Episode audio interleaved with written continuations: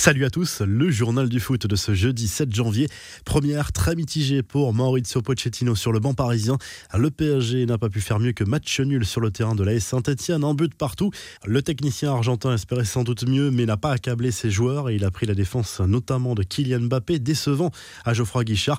Il a montré une bonne attitude, je suis sûr qu'il doit s'améliorer comme nous tous. On veut tous qu'il marque et qu'il s'améliore. Il est évidemment déçu car il n'a pas gagné et aussi car il pouvait faire mieux, a confié Pochettino qui a reconnu qu'il il restait du travail pour donner une vraie identité de jeu à cette équipe. Une chose est sûre, Kylian Mbappé est très inquiétant depuis quelques semaines. Les infos et rumeurs du mercato, Diego Simeone laisse planer le doute sur son avenir.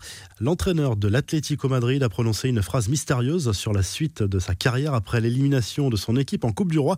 Et alors que son nom est murmuré du côté de la sélection argentine, le coach des Colchoneros était en train d'expliquer qu'il faudrait changer des choses à l'avenir pour aller loin dans cette compétition, ajoutant la fameuse phrase mystère si nous sommes là l'année prochaine. Relancer Simeone est resté tout aussi évasif. Le football est très changeant et il faut être ouvert à tout ce que le club décide. Le technicien argentin est en poste à l'Atlético depuis 2012. La petite blague de Memphis Depay au sujet de son avenir après la victoire contre Lens. L'attaquant néerlandais est sous contrat jusqu'en fin de saison mais ne manque pas de prétendants. Il a choisi l'humour au moment d'évoquer son futur à Lyon. Je ne vais pas faire de la langue de bois mais si le coach continue à me sortir quand je marque deux buts, je réfléchirai peut-être à partir, à plaisanter à Memphis Depay qui est en fait sorti à deux minutes de la fin. Je l'ai déjà dit, je suis heureux ici, on a une grande équipe, j'aime beaucoup le président. Continuons et profitons de ma présence pour l'instant et peut-être jusqu'à la fin de la saison, a ajouté l'attaquant des Gaunes avec le sourire. Les infos, en bref, la célébration pleine de rage de Dimitri Payet qui avait visiblement des choses à évacuer mercredi soir après son but contre Montpellier. Sa célébration laisse penser à un possible message adressé à André Villas-Boas qui avait choisi de le laisser sur le banc au coup d'envoi. Le coach marseillais n'a pas voulu polémiquer. Oui, il était un peu énervé parce que c'est un joueur important. C'est une décision dure pour lui. Il va continuer à travailler. Je suis là pour l'aider à avoir son meilleur niveau, a souligné Villas-Boas. Avant ce match, plusieurs dizaines de fans marseillais ont voulu montrer leur colère envers Jacques-Henri Hérault, dont les récentes déclarations sur l'excès de passion supposé des supporters marseillais ne passent pas. Des fumigènes ont été lancés devant le stade Vélodrome. Des chants ont été scandés pour réclamer son départ. À 10 secondes et pas une de plus, c'est ce qu'il a fallu à Alexander Golovin pour trouver le chemin des filets juste après son entrée en jeu à Lorient. Victoire 5 à 2 des Monégasques, c'est le but le plus rapide inscrit par un remplaçant depuis 13 ans en Ligue 1. Le Russe effectuait son retour à la compétition après plus de 4 mois d'absence. Des nouvelles de Morgan de Sanctis, victime d'un grave accident de la route à Rome. L'ancien gardien de Monaco a été opéré avec succès. Ses jours ne sont pas en danger.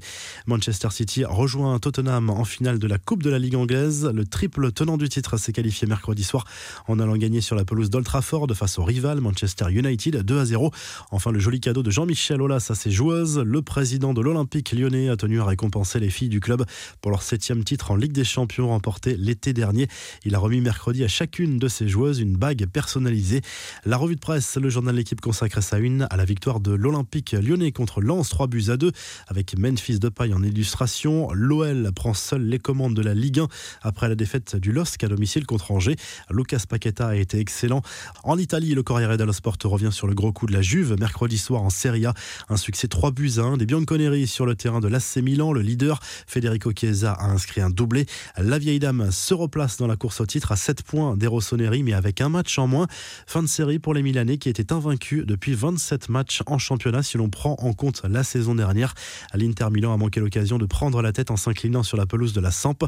En Espagne, le journal Sport revient sur le succès du Barça en match en retard sur le terrain de l'Athletic Bilbao, 3 buts à 2. Pedri, but buteur et passeur, et Messi, auteur d'un doublé, ont brillé.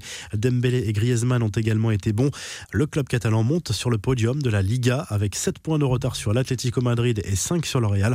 Enfin, Marca revient sur la très mauvaise soirée de l'Atlético Madrid, sorti en Coupe du Roi par Cornella, une équipe de 3 division espagnole. Une défaite 1-0 qui fait tâche pour le leader de la Liga qui quitte la compétition dès le deuxième tour, l'équivalent des 32e de finale.